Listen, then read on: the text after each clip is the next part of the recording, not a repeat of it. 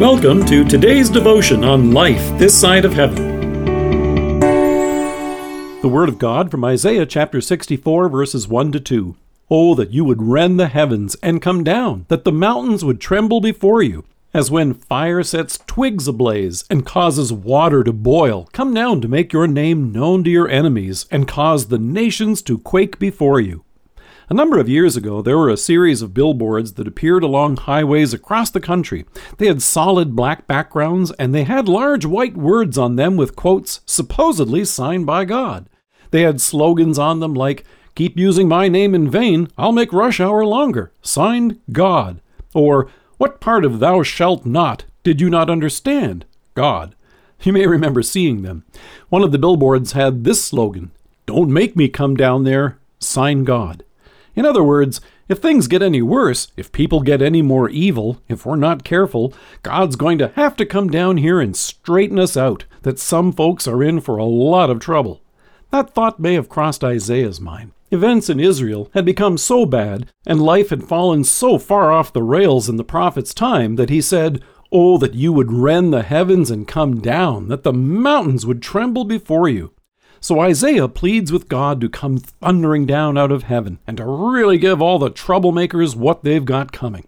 And maybe you and I may feel this way from time to time. Evil seems to have the upper hand. How much more of it has to take place before God grits his teeth and says, Enough! No wonder a billboard that says, Don't make me come down there, strikes such a welcome sound in our ears. Of course, this assumes that we haven't done anything to kindle God's anger ourselves. As Isaiah looked over the spiritual state of the people, he was concerned that their sins made them little different than anyone else. So he said to God, You come to the help of those who gladly do right, who remember your ways, but when we continue to sin against them, you are angry. How then can we be saved? So, as much as Isaiah may have wanted God to come down out of heaven and strike down Israel's enemies, he and all of God's people would have also fallen under the same wrath. He confesses, all of us have become like one who is unclean, and all of our righteous acts are like filthy rags. We all shrivel up like a leaf, and like the wind, our sins sweep us away. So while Isaiah would smile at this billboard as much as you and me, he also recognized his need for God's mercy. He says, Do not be angry beyond measure, O Lord. Do not remember our sins forever. And here's the overwhelming joy of Advent that reminds us of what this season is all about and what that billboard doesn't say God has already come down. This is the event that you and I are gearing up to celebrate.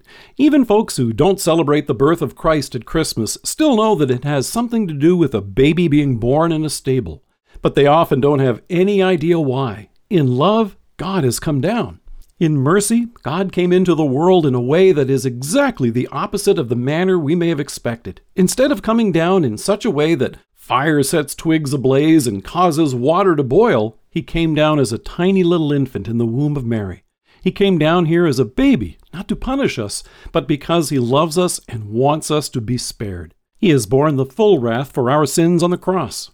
As Jesus himself said in John, Whoever believes in the Son has eternal life, but whoever rejects the Son will not see life, for God's wrath remains on him.